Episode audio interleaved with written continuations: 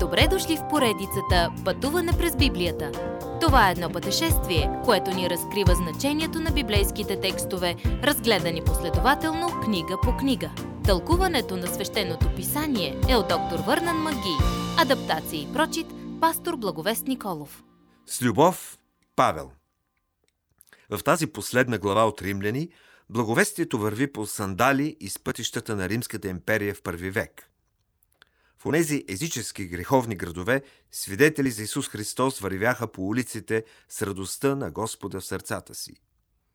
Павел остави планинските върхове на доктрината, за да слезе към павираните улици на Рим. В Римляни 16 глава срещаме приятелите на Павел в Рим. Тези хора, живели в култура много отдалечена от Бога, разбраха, че благовестието е, истина и издигаха високо името на Исус Христос в своето поколение. Те бяха богати и бедни, гърци и юдеи, надарени слуги и верни работници, роби и свободни, от града и от провинцията, от двореца до фермата. Те са само имена за нас, но Павел познаваше всеки от тях и неговата история. Винаги, държащ се като пастир, Павел ги предупреждава за лъжеучителите. Някои дори са се внедрили в църквата. Той казва, бъдете мъдри относно доброто. Значи, че те трябва да се уповават на указанията на Божието Слово. А прости относно злото. Значи да живеят без зло в себе си. Сатана е зад злото, разбира се, но скоро Богът на мира ще смачка Сатана.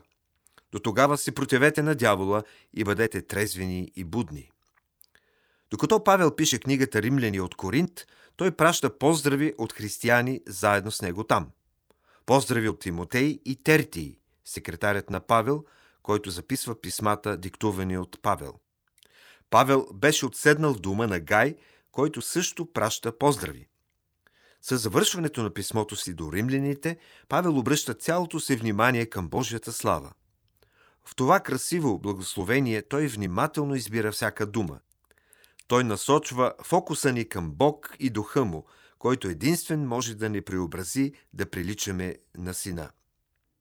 А на този, който може да ви утвърди според моето благовестие и проповедта за Исус Христос, според откриването на тайната, за която Бог е пазил мълчание от вечни времена, а сега се е явила и чрез пророческите писания, според заповедта на вечния Бог е станала позната на всички народи за тяхно покоряване на вярата, на единния премъдър Бог да бъде слава чрез Исус Христос навеки. Амин.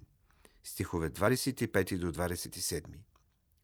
Каква привилегия, пише Павел, да прогласява тайните на благовестието, сега разкрити в Исус Христос. Благовестието винаги е било Божият план. Може да го проследите чак до Мойсей. Но частичното послание, поверено на юдеите, сега е напълно разкрито и направено достъпно за всеки, от всяка раса, народ, език, култура или поколение. Сега направихме един пълен кръг.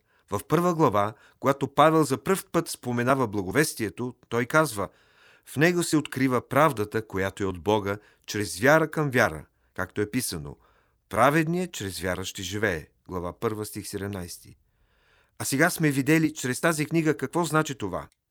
За завършек, нека се насърчим едни други да живеем в покорство на тази вяра, за слава на единния примъдър Бог, чрез Исус Христос.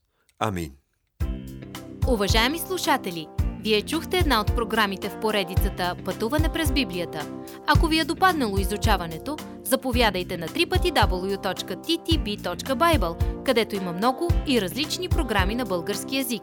Ако свалите нашето мобилно приложение от ttb.bible, ще получите достъп до систематично изучаване на всяка книга от Библията.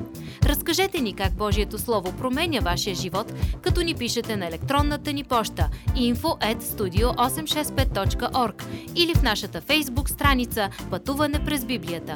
Освен до аудиопрограмите, чрез мобилното приложение ще получите достъп и до различни материали. И на още едно място ще намерите нашите обяснения на библейските текстове. На платформата YouVersion за всяка книга от Библията ще намерите наш план за прочит и аудиопрограма с обяснение на прочетеното. Благодарим ви и до нови срещи в онлайн пространството!